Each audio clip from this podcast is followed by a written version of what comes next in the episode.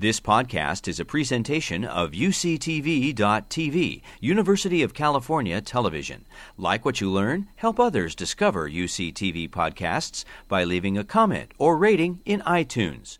I have the pleasure of speaking tonight on probably my favorite uh, subtopic within the realm of toxicology. So, tonight we're going to be talking about toxic creatures, specifically things that bite and sting. Um, so, for this, um, just as a, a, to preempt it a, a, bit, we are going to be focused on more land and, uh, yeah, land based things um, rather than marine envenomations. Marine envenomations is a whole nother beast.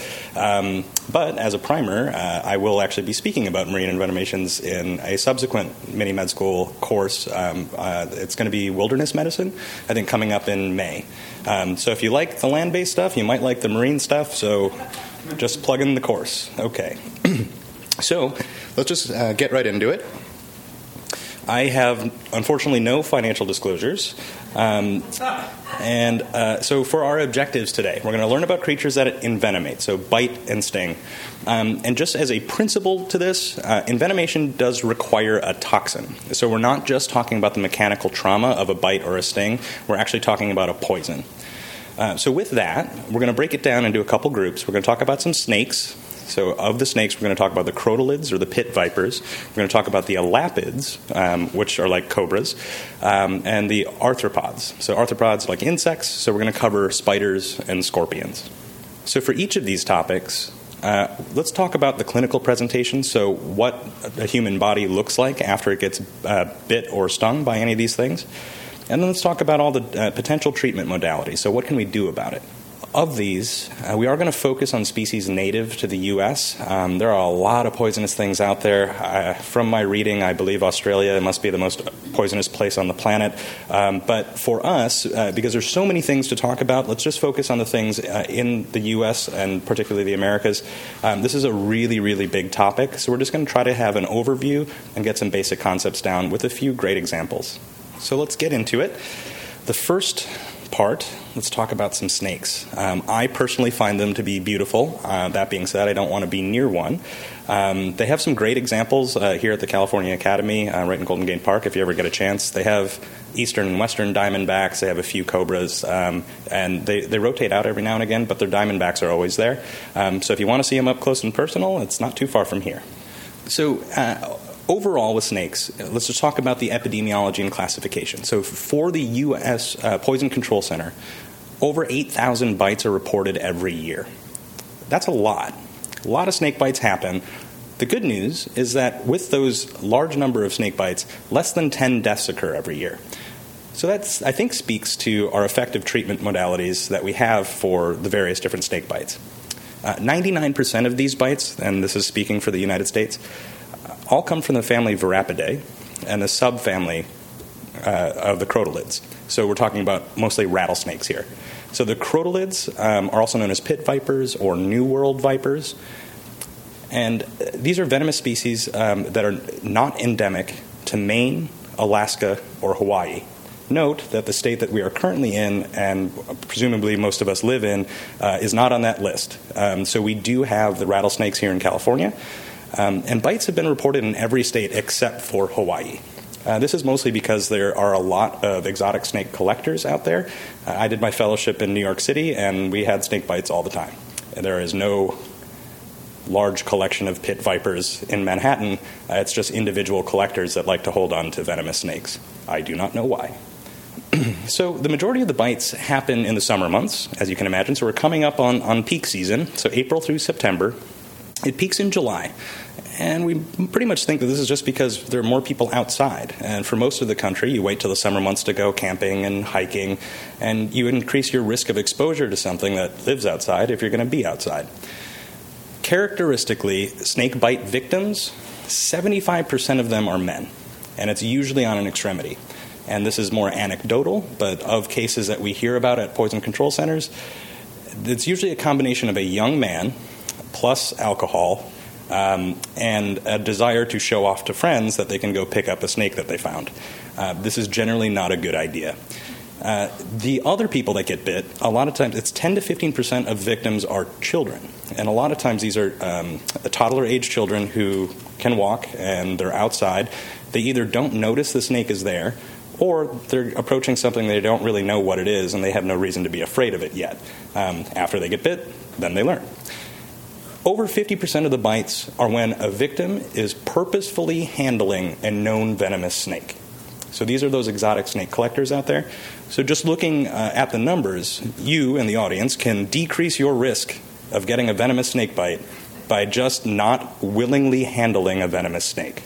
So I think we're in a good place already. All right, so that, those are the overall numbers. So let's talk about some specifics. So the crotalids, or the pit vipers. So they're called pit vipers. Do they live in pits? They do not. Uh, they live mostly in desert areas. Um, they like the dryness. uh, but the name actually derives from a pit like depression behind the nostril. So you can see that right here. So up here is the nostril, back here is the pit. Um, so pit vipers have generally a poor sense of vision. So these uh, pits that they have are it's actually a heat sensing organ used to detect prey. Um, so the native crotalids that we have are the rattlesnakes, uh, the the genus Crotalus and Sistrurus, and we also have the cottonmouths and the copperheads, and they have fallen into the genus Agkistrodon. And there are other ways to identify pit vipers. Um, first, we have a triangular shaped head, so you can kind of imagine a triangle here. And they have vertically elliptical pupils, and they also have front, paired, and mobile fangs. And what this allows them to do, they actually retract their fangs like a hinge into the roof of their mouth. And when they strike, the hinge comes open and they're able to strike a victim. And these rattlesnake fangs grow up to about three to four centimeters long. Uh, they are terrifying when you see them up close, and I'll give you an example. So here we can see these front, and so this is where it works on a hinge and kind of goes back into the mouth. Um, and here you can see a great example of the vertically elliptical pupils. So these are just a couple other ways to identify uh, when you're dealing with a crotalus or a pit viper.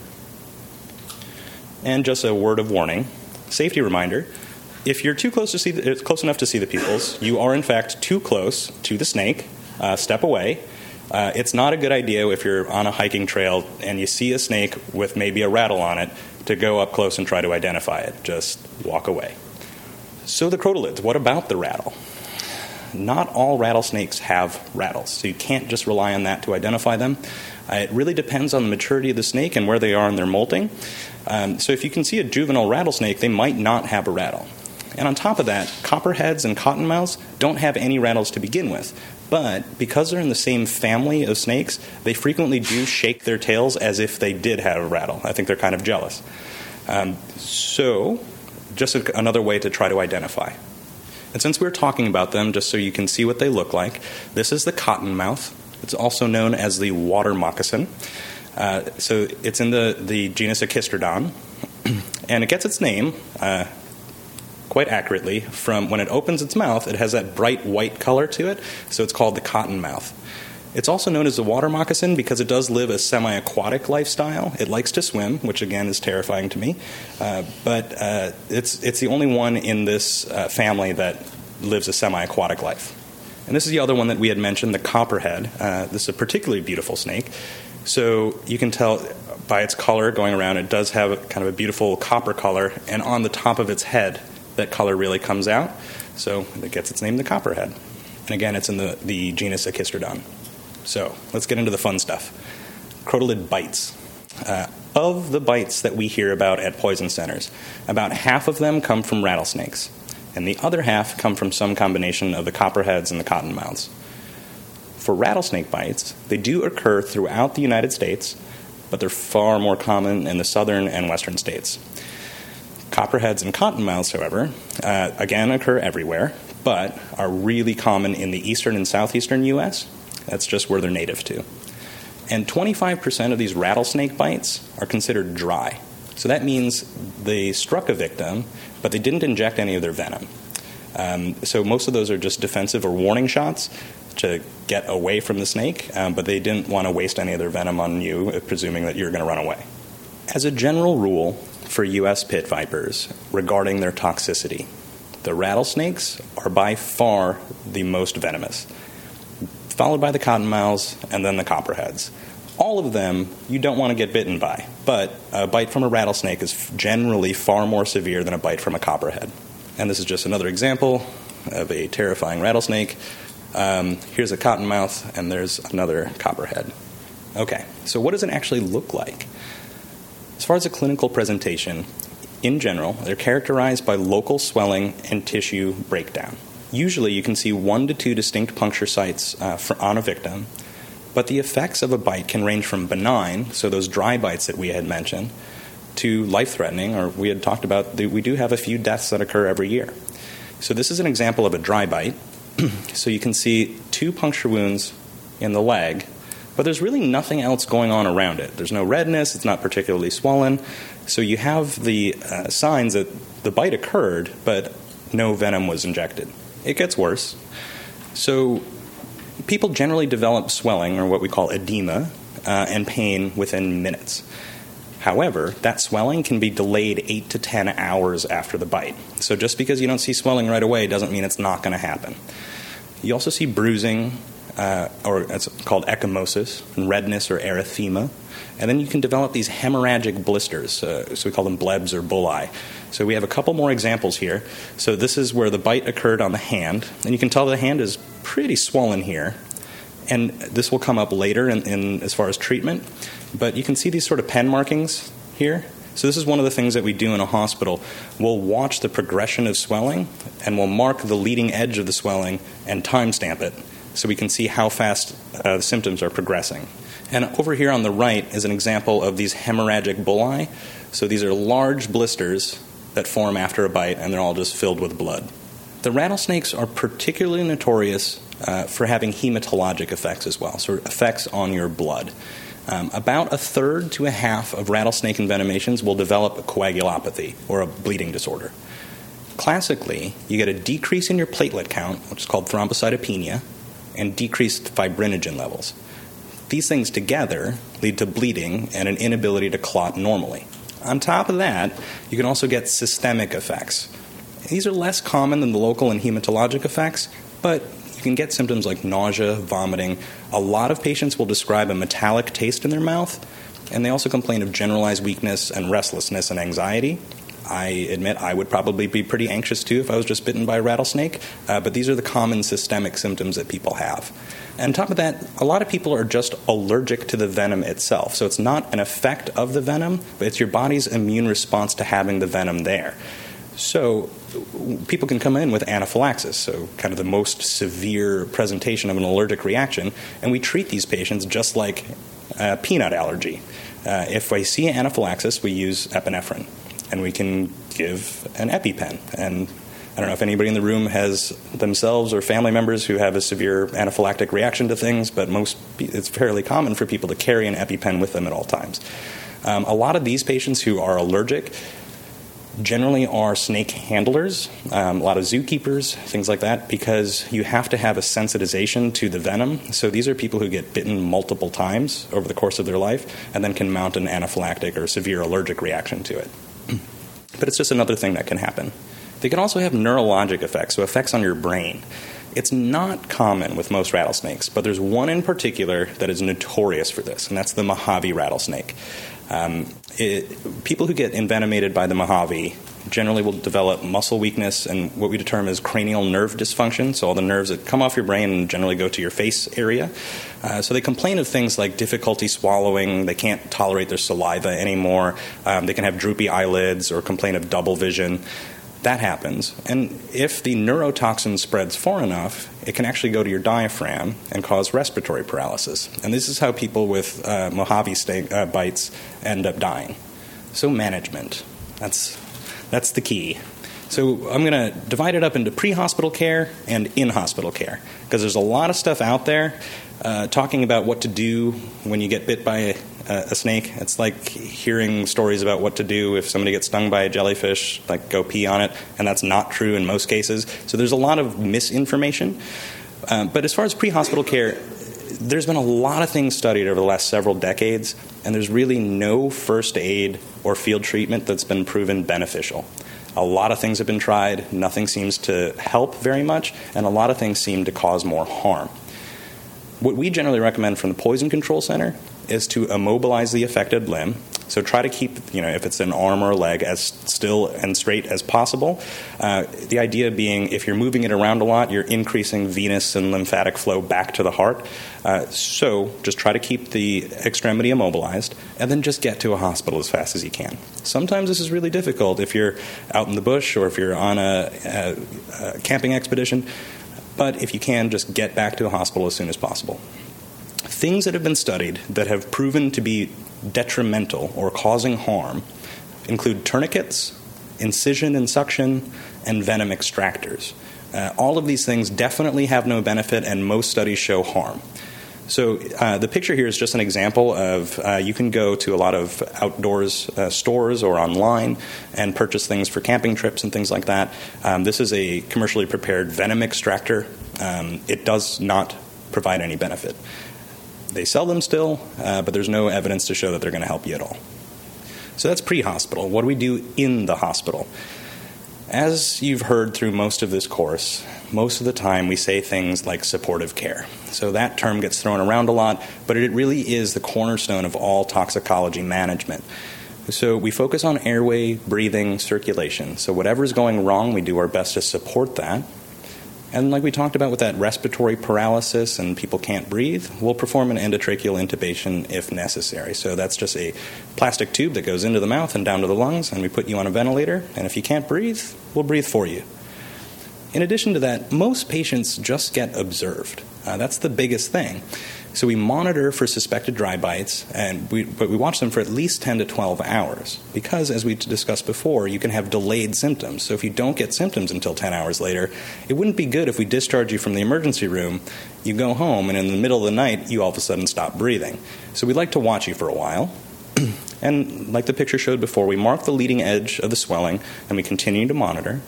And we also get some blood tests. We're testing for that coagulopathy that we talked about. Luckily, we do have an antivenom. So it's called the Crotalidae Polyvalent Immune Fab. It goes by the trade name of Crofab. They're currently the only people who make it. Um, so it is on patent. it is an ovine or pig derived antivenom. And it's developed from common North American pit vipers. So, what they did is they gather venom from the eastern diamondback, the western diamondback, the Mojave, and the cottonmouth, inject it into a pig, and then we get the antibodies to create the antivenom from those pigs. So this is what it looks like in the vial. Um, and here's how we use it.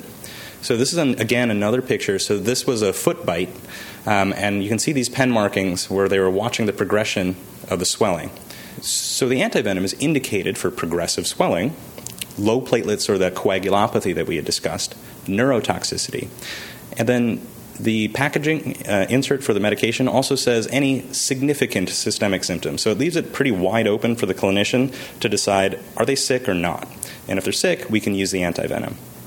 Uh, it, it can halt the progression of symptoms, and that's kind of how we use it. If you have progressive swelling, we'll give you the antivenom, and we keep dosing it until that swelling stops. So, it, it, watching your symptoms is how we monitor how much antivenom to give. It does not, however, pre- prevent skin necrosis. So once this swelling and bruising and the hemorrhagic bullae start, there, you are at risk of having that skin die. Uh, the antivenom doesn't prevent that from happening, but the idea is we can lose some skin, but you won't die from, from the envenomation. Okay, so those were the rattlesnakes and the crotalids. So we're going to switch gears a little bit, talk about the elapids. So the elapids across the world cause a lot of problems because in this family of Elapidae eh, are the cobras. Uh, so, in especially the Indian subcontinent and Southeast Asia, they cause a lot of morbidity and mortality.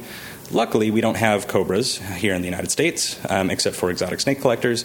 But what we find here that are native are the coral snakes. So they're fairly easy to identify because of their bright color pattern. So they have red, yellow, and black bands but they're often confused with the non venomous king snake. So the king snake is a mimicker. So it looks like a coral snake to prevent other predators from trying to eat it, but it's not. So on your left here is a coral snake, and on your right is a king snake. You can see how a bird from above might get confused. Uh, how you tell them apart. Somebody came up with this. I don't know who to credit, but red on yellow, kill a fellow. Red on black, venom lack. Or some people say red on black, friend of Jack, uh, however you want to rhyme it. But the red on yellow is the part you should remember and stay away from. So going back, you can see on the coral snake, you have the red band abutting the yellow band. And on the king snake, the red band goes up against the black band. And that's how you tell them apart. As far as the range of U.S. coral snakes, on your left here, this is the territory for the Sonoran coral snake. And this area overlying Texas is so adequately named the Texas coral snake. And this whole blue or teal area on the east coast is for the eastern coral snake. They're not very clever in the naming system.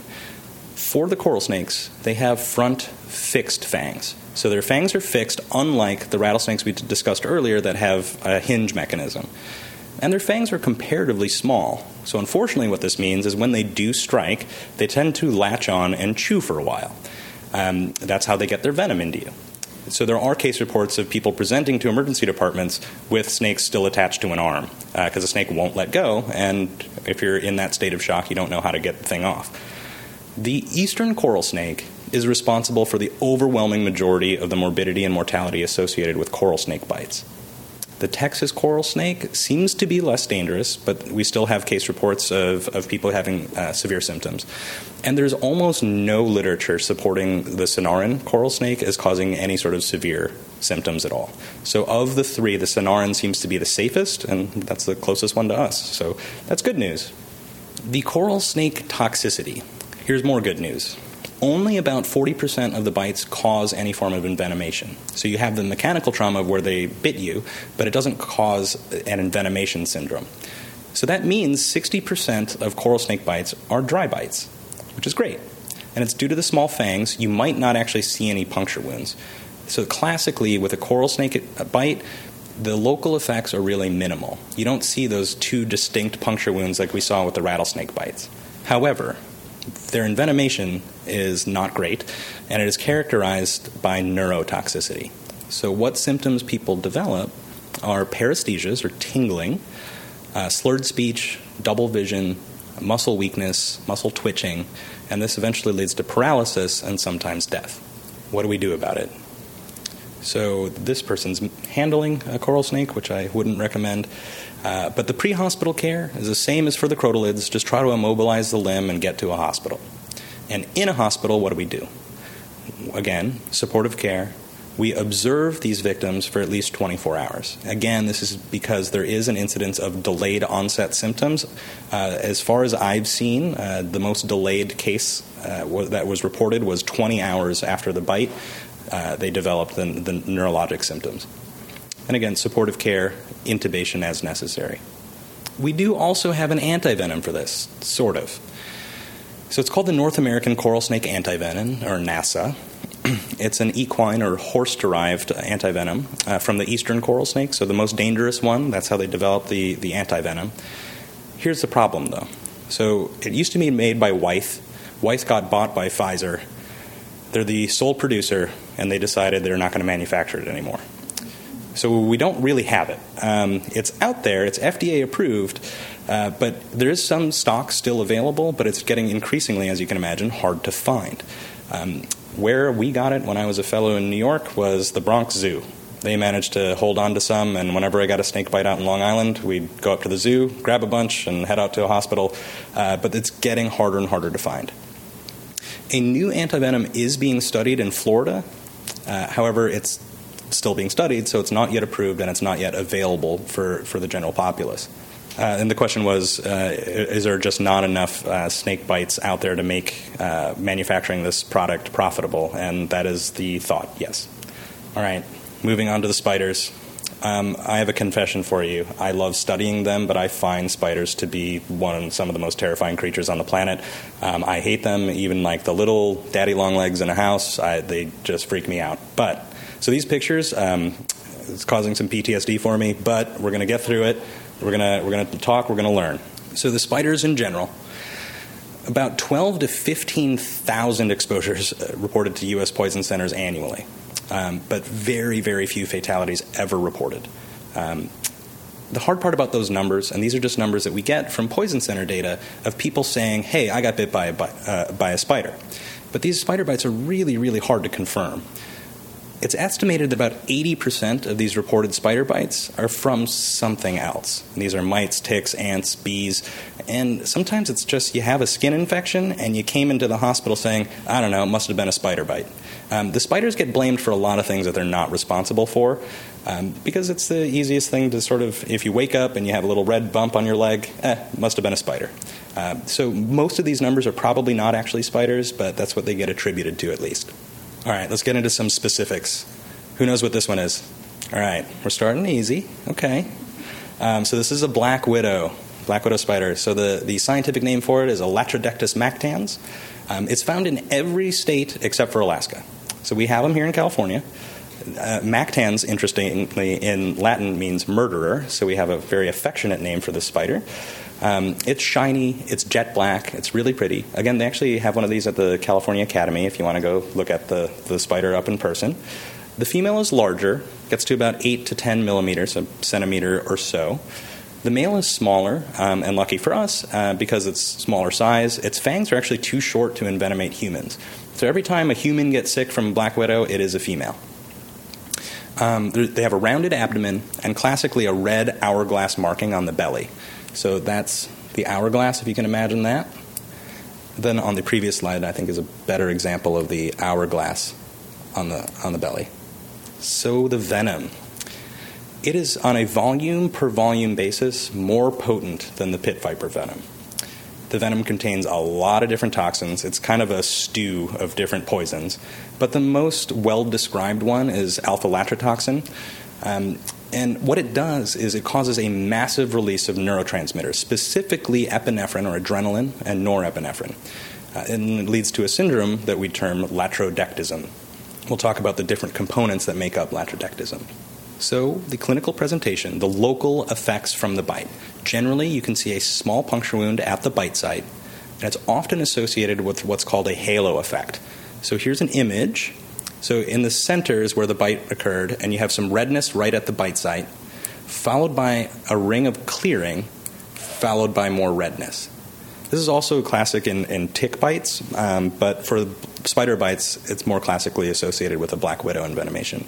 And these local effects can progress to more severe and systemic symptoms. Specifically, it causes what's called a myopathic syndrome. And this is the onset of muscle cramping and pain, usually starting between 15 minutes and one hour after you're bitten. It starts at the bite site and then starts to spread. A lot of literature is about um, how black widow spider bites look in the hospital. And a lot of times, especially children, they get confused with having appendicitis because they get such terrible abdominal pain and rigidity that it, it, looks to physicians and surgeons as if it's a child with appendicitis. So there's a lot of cases of kids t- getting taken to the operating room to take their appendix out, but as soon as they get in there, the appendix looks totally normal, and then on further history, they see a bite mark, and they figure out it was a black widow.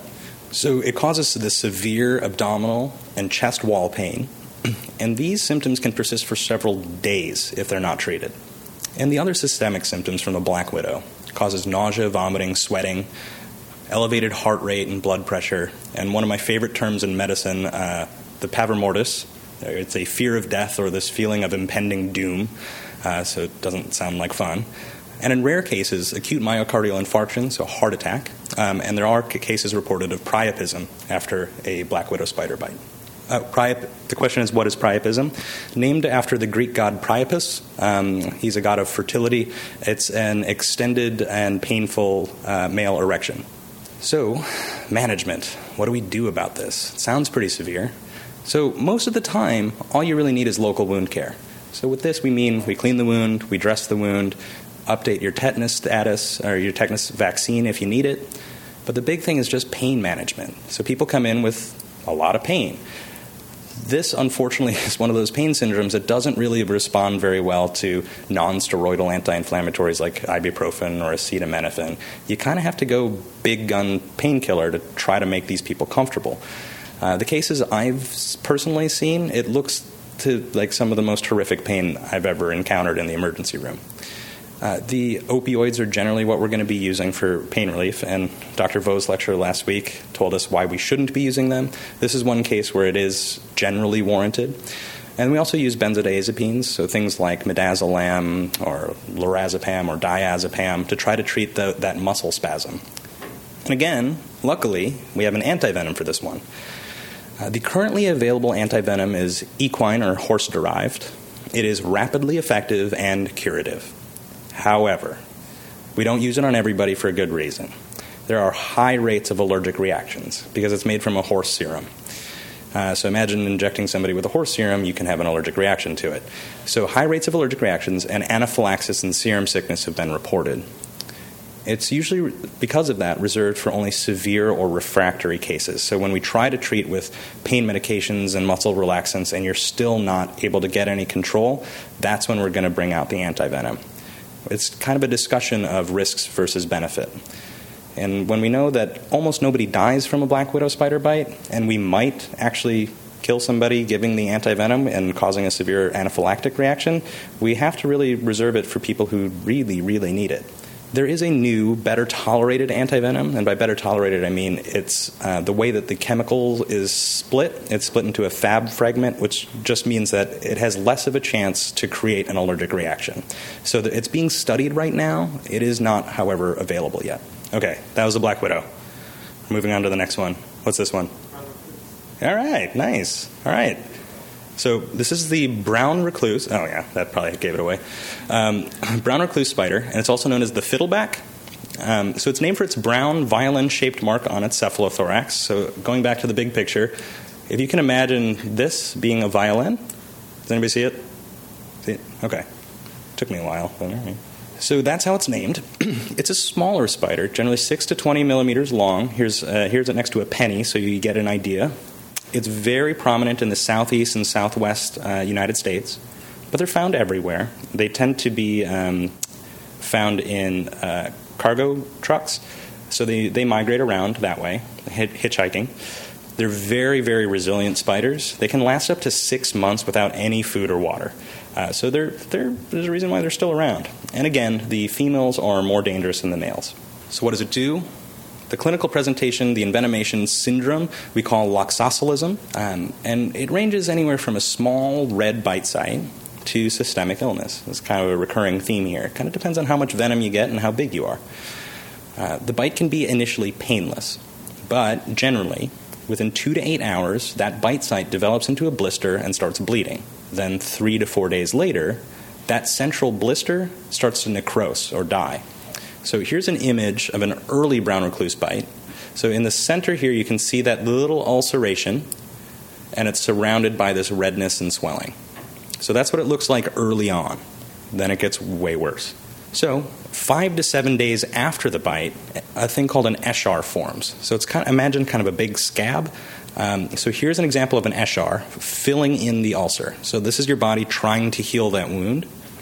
And then that eschar falls off one to two weeks later, leaving just a giant ulceration. So this is a different patient, but this is what the ulcer looks like after the eschar falls off. So then you just have a large, gaping open wound that takes months to heal. You can also get systemic loxoscelism.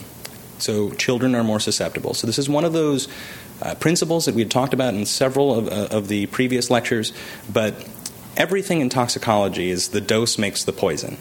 So everything is kind of dependent on a milligram per kilogram basis of how much toxin or venom is there.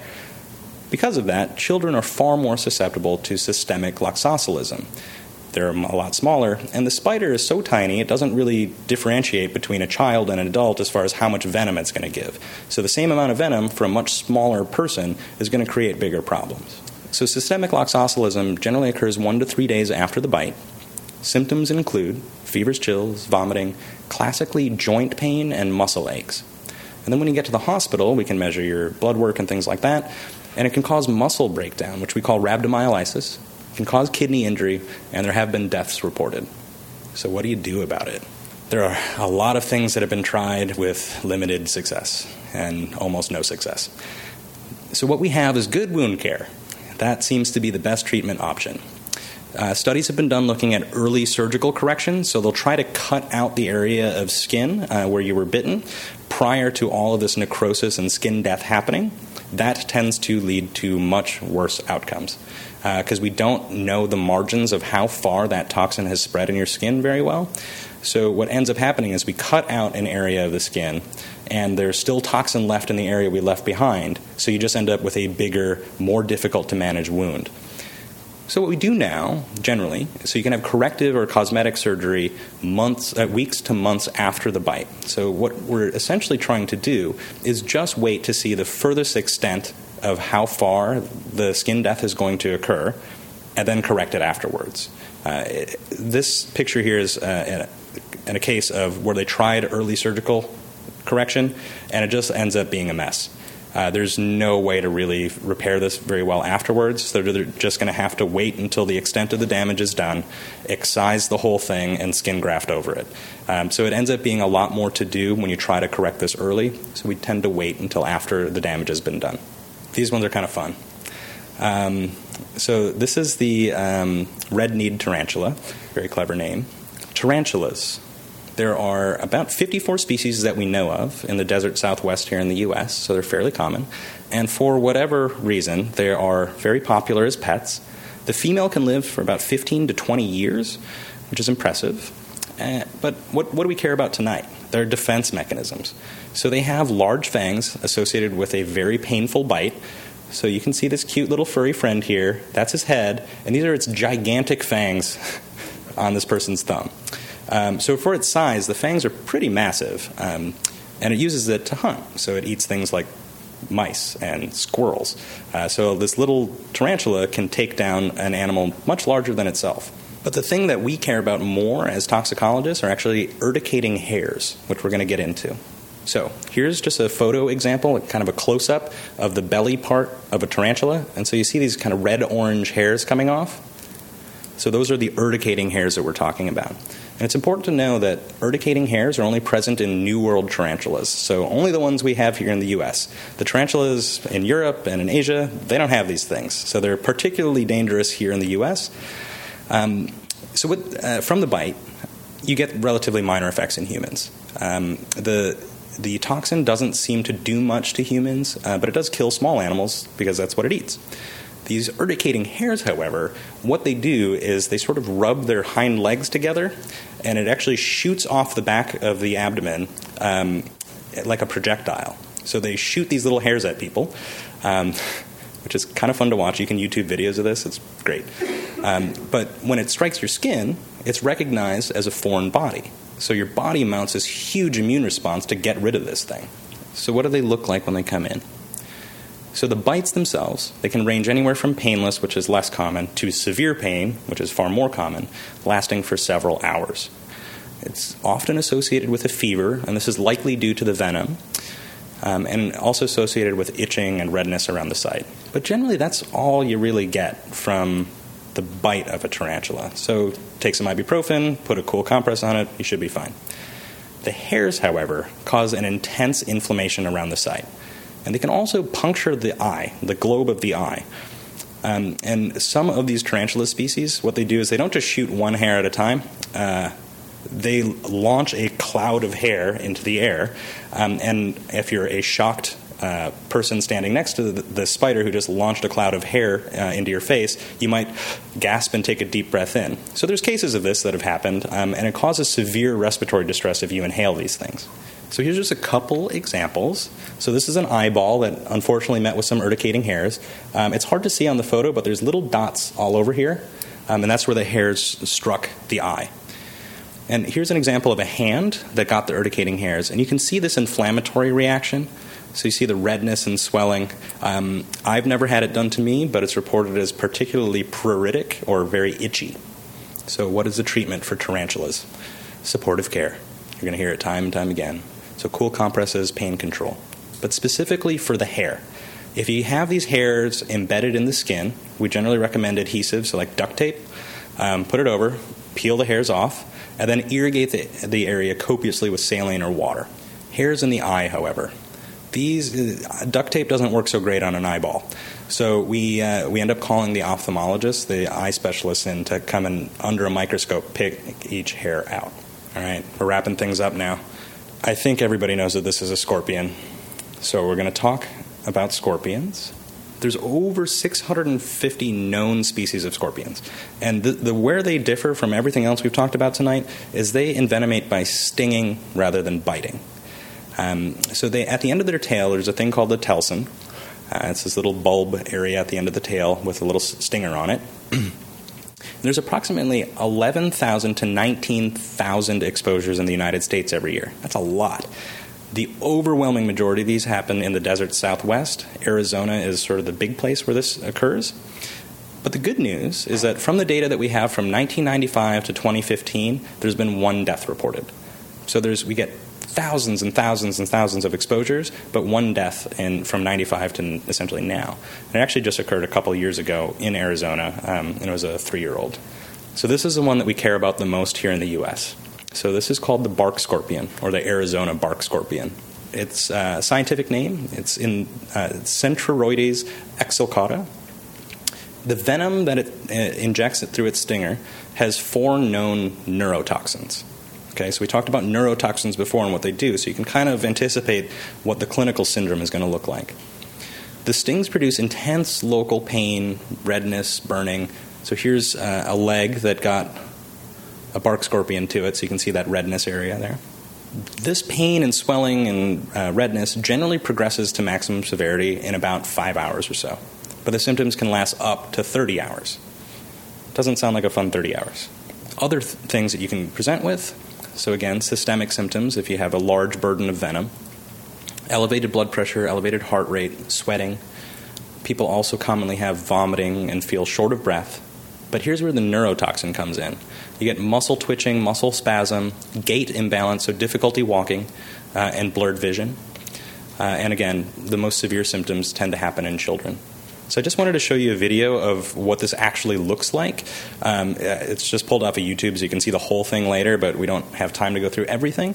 Um, so Dr. Leslie Boyer, um, she's another toxicologist down in Arizona. Uh, she was one of the people that got the antivenom FDA approved here in the U.S. So she's she sees a lot of scorpion stings, so this is kind of a passion of hers. So let's try to get that video going for you.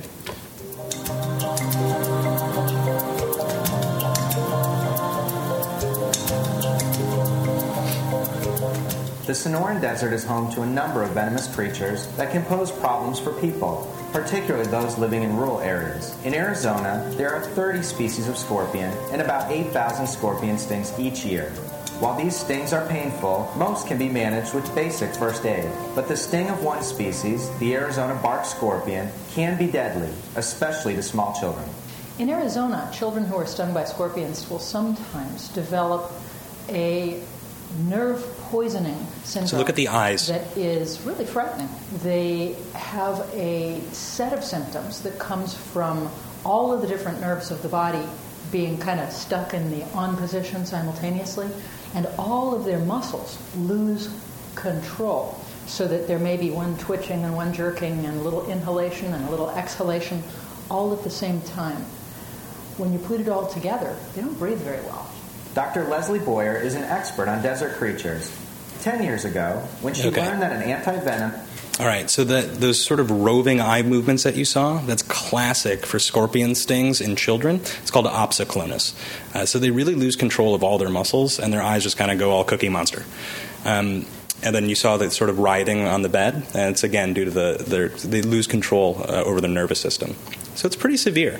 So what is the treatment? Luckily, the overwhelming majority of envenomations are not severe.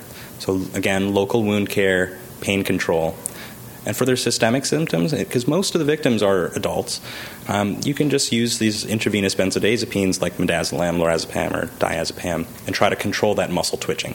For the antivenom, so it's equine derived, so again, coming from horses. It was finally FDA approved in 2011, but they had it in Mexico for like 30 years before that. Um, but here's a vial of the antivenom next to the culprit. Um, but it is generally reserved for intractable pain or inability to get control of that muscle twitching, or for children with neurologic symptoms. So, like the kid that you saw in the video definitely is getting antivenom. Okay, that covers the species we're going to talk about today. So, what have we learned? We've learned that the American pit vipers are dangerous, but luckily we have an effective antivenom. just if this happens to you or a loved one, if you're on a hike or camping, don't try to cut, suck, drain, don't do anything to the wound. Just immobilize and get yourself to a hospital. The coral snakes are less dangerous. That's the good news. Bad news, we don't really have easy access to the antivenom anymore, and they do still kill people. So, again, immobilize, get yourself to a hospital. There's other things we can do to help support you rather than uh, relying on the antivenom. And the other thing to remember with the coral snakes, red on yellow is bad. You don't need to remind, uh, have a rhyme for it. Red on yellow is bad. uh, also, spiders are terrifying. Um, again, personal opinion. Um, but luckily, you probably won't die from a spider bite. Uh, the treatment for them is largely supportive. Scorpions can make you very sick. Children are far more susceptible. Again, we talk about dose makes the poison.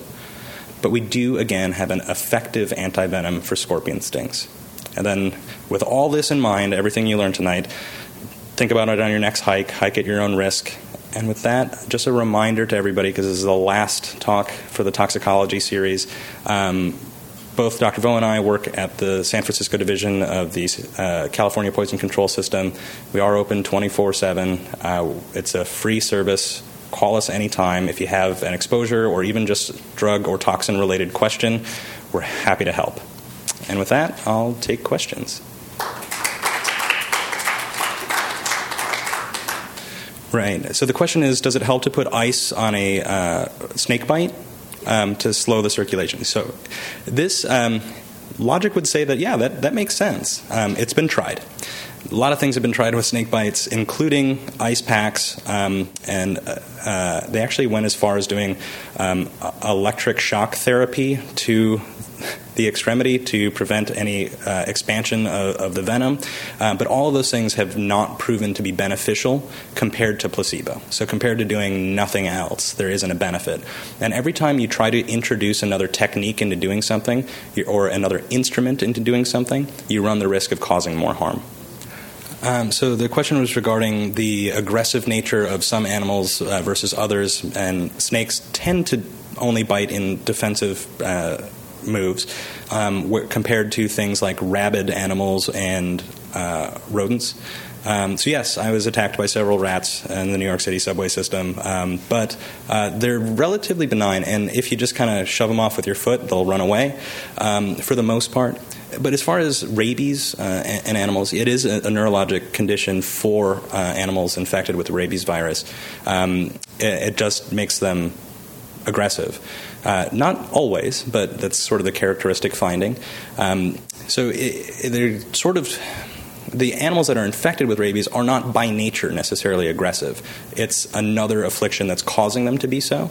Uh, so it's kind of hard for, for comparison. But you, you are correct, though, that the snakes themselves, for the most part, don't want anything to do with you. Uh, and if as long as you don't invade their space or step on them or kick them, they probably won't bite you. Uh, the exception to that um, of, of the snakes, and it's still not technically an aggressive animal, but that Mojave rattlesnake that we were discussing before, um, there are a lot of cases of that of you know hikers just going on a run and then it like chases people and will bite them.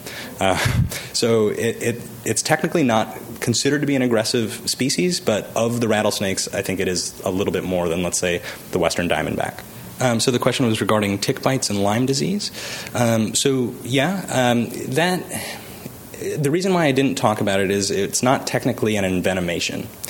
Um, so Lyme disease, uh, in and of itself, it does the the the uh, affecting agent is within the tick. It's in the Ixodes tick, but um, it's not a venom. It's actually injecting the disease into you. Um, so uh, yeah, I didn't cover it here today, but it is.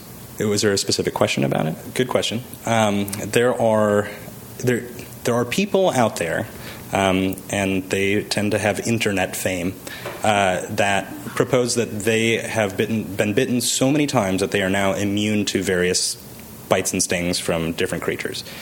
There is no evidence to show that that is true. Um, but uh, I guess there isn't uh, much evidence to show that it's not. Um, you know, there's no randomized trial of a bunch of these people and then throwing a bunch of rattlesnakes at them and see what happens. Um, so it's it's really hard to confirm or deny, uh, but logically it doesn't make sense that you would develop an immunity because there's so many different components to all the different types of venom that you'd have to be constantly envenomated uh, all the time by a thousand different types of snakes to really be exposed to everything that you're going to get exposed to. So it, I don't think it's possible, but who, who am I to say? Yeah. So the question is, um, are there any long-term effects from uh, these envenomations, uh, or uh, do the symptoms occur just while the venom is physically present? Um, that's a good question. Um, generally, for these envenomation syndromes, you have to have venom present for it to happen. Um, however, you know, you could view it as there are long-term effects. Like, for example, the brown recluse spider bite. The venom is no longer present after the eschar falls off and you have a giant ulcer on your leg or your arm, but I would consider that to be a fairly long term effect, especially if you need corrective surgery to fix the problem. So there, there isn't much in the way of data to show recurrence of syndrome in the absence of another envenomation. So it's not like you get bit by a rattlesnake today, have your symptoms that resolve tomorrow, and then a year later the symptoms come back without being bitten again. Um, so we don't have any data to show that. Um, so I guess the short answer would be no. Right. So the question is if you have a black widow in your house, what is the best way to um, eradicate your home of the creature? Um, I would say carefully. Uh, so, so, you know, the formal recommendations I, I, would think from you know the poison control standpoint would be to call an exterminator um, rather than you yourself get up close and personal with a potentially very venomous uh, uh, spider. Um, just anecdotally, so not official answer. Um, my family's home in LA uh, has a lot of black widow spiders that show up uh, in the back, and um, I use a very long broom um, and attack from a distance. Uh, so they're not jumping now. Yeah, but they they're actually really fast. So be careful. So yes, the official answer is call an exterminator. Okay, a couple questions. So um, the first question was regarding um, essentially how long do you have to get to a hospital if a child's bitten by a snake? Um, the answer to that would be get there as soon as possible. But yeah, it, most of the time you don't just drop dead after a, a rattlesnake bite. Uh, you do have some time, but the longer you wait, the more antivenom and generally the more severe your envenomation is going to get. So I would to answer your question, yeah, you for the most part, should have a couple hours to get to a hospital, but the faster you're there, the easier the management's going to be, and increasing the likelihood of not having more severe sequelae, including that skin death and necrosis. Um, and your second question was can you say it one more time? Um, so the question was regarding if you're bitten by a juvenile snake, they tend to be more dangerous than adult or more mature snakes. Um, again, that is one um, sort of theory that's been passed down a lot with very little to show its if it's true. Um, because uh, again, you know, the way that we measure how much venom is injected um, is from like milking studies. So where we make these antivenoms, you have all of these rattlesnakes, and some person who really likes snakes has the job of going and picking them up by the head and putting them on a bottle to have them envenomate, um, and we collect their venom. So there are studies looking at the amount and volume of venom from juvenile snakes versus adults, um, and they're about the same. And most of the time, the juveniles make less venom. But the thought process behind the juveniles being more dangerous is that they're not as experienced and they don't know what to do, um, and so they might. Rather than a mature adult, which would dry bite you, so just as a warning sign to get out of my space, a juvenile would just bite and unload all of its venom. There's not a lot of data to show that that is true. Most of the time, if you get bitten, the I would say the majority of the time we don't have a snake that gets brought in, like, oh, this is the one that bit me. So we don't know if it's a juvenile. It does happen though. It, there are lots of case reports of ER visits with a person coming in with either a snake head or a live snake with them. Um, please don't do that. Um, but so we, it, I think in theory it makes sense, uh, but we just don't have any data to, to say definitively that that is true. I so I so the question is regarding um, newts that uh, secrete tetrodotoxin through their skin. Um, I personally have no experience with that. I've never had a case um, that being said, I have hopefully a long and fruitful career in front of me, but to date I haven't, and as far as I know, none of the colleagues that I've ever worked with have, have had it. But it is in the toxicology literature, so there are newts out there that do secrete this. It's a very, very potent neurotoxin uh, through their skin, um, so in handling them, um, you can be exposed. Um, it's the same, uh, tetrodotoxin is the same toxin that's in this is another plug to come back for the marine talk um, in um, uh, uh, pufferfish or blowfish. So you hear the, the stories of, you know, don't eat pufferfish or blowfish um, at a sushi place uh, unless, well, I would say just don't ever do it. But it's really popular, um, and part of it is the danger in it. And um, the livers of these fish contain tetrodotoxin. Um, so the tetrodotoxin uh, is a very potent neurotoxin that causes fairly rapid paralysis. So um, you're paralyzed and you can't breathe and you die. But in very, very small amounts, um, it causes a little what's called perioral paresthesias. So around your mouth starts to tingle. And so it's thought that when you get just the right amount of tetrodotoxin, you get this little rush because you know you're having a poison, um, but it's not going to kill you. I don't think that's a gamble I would recommend anybody takes, um, but it is out there. Um, of note, just since we're on the topic, um, you can, you know, in larger cities in this country go out to a sushi place and get pufferfish or blowfish um, and have it served to you. But those, uh, because of regulations here, um, are grown on farms in the U.S. Um, and they do not contain any tetrodotoxin, so it's safer here. But if you go to Japan, watch out.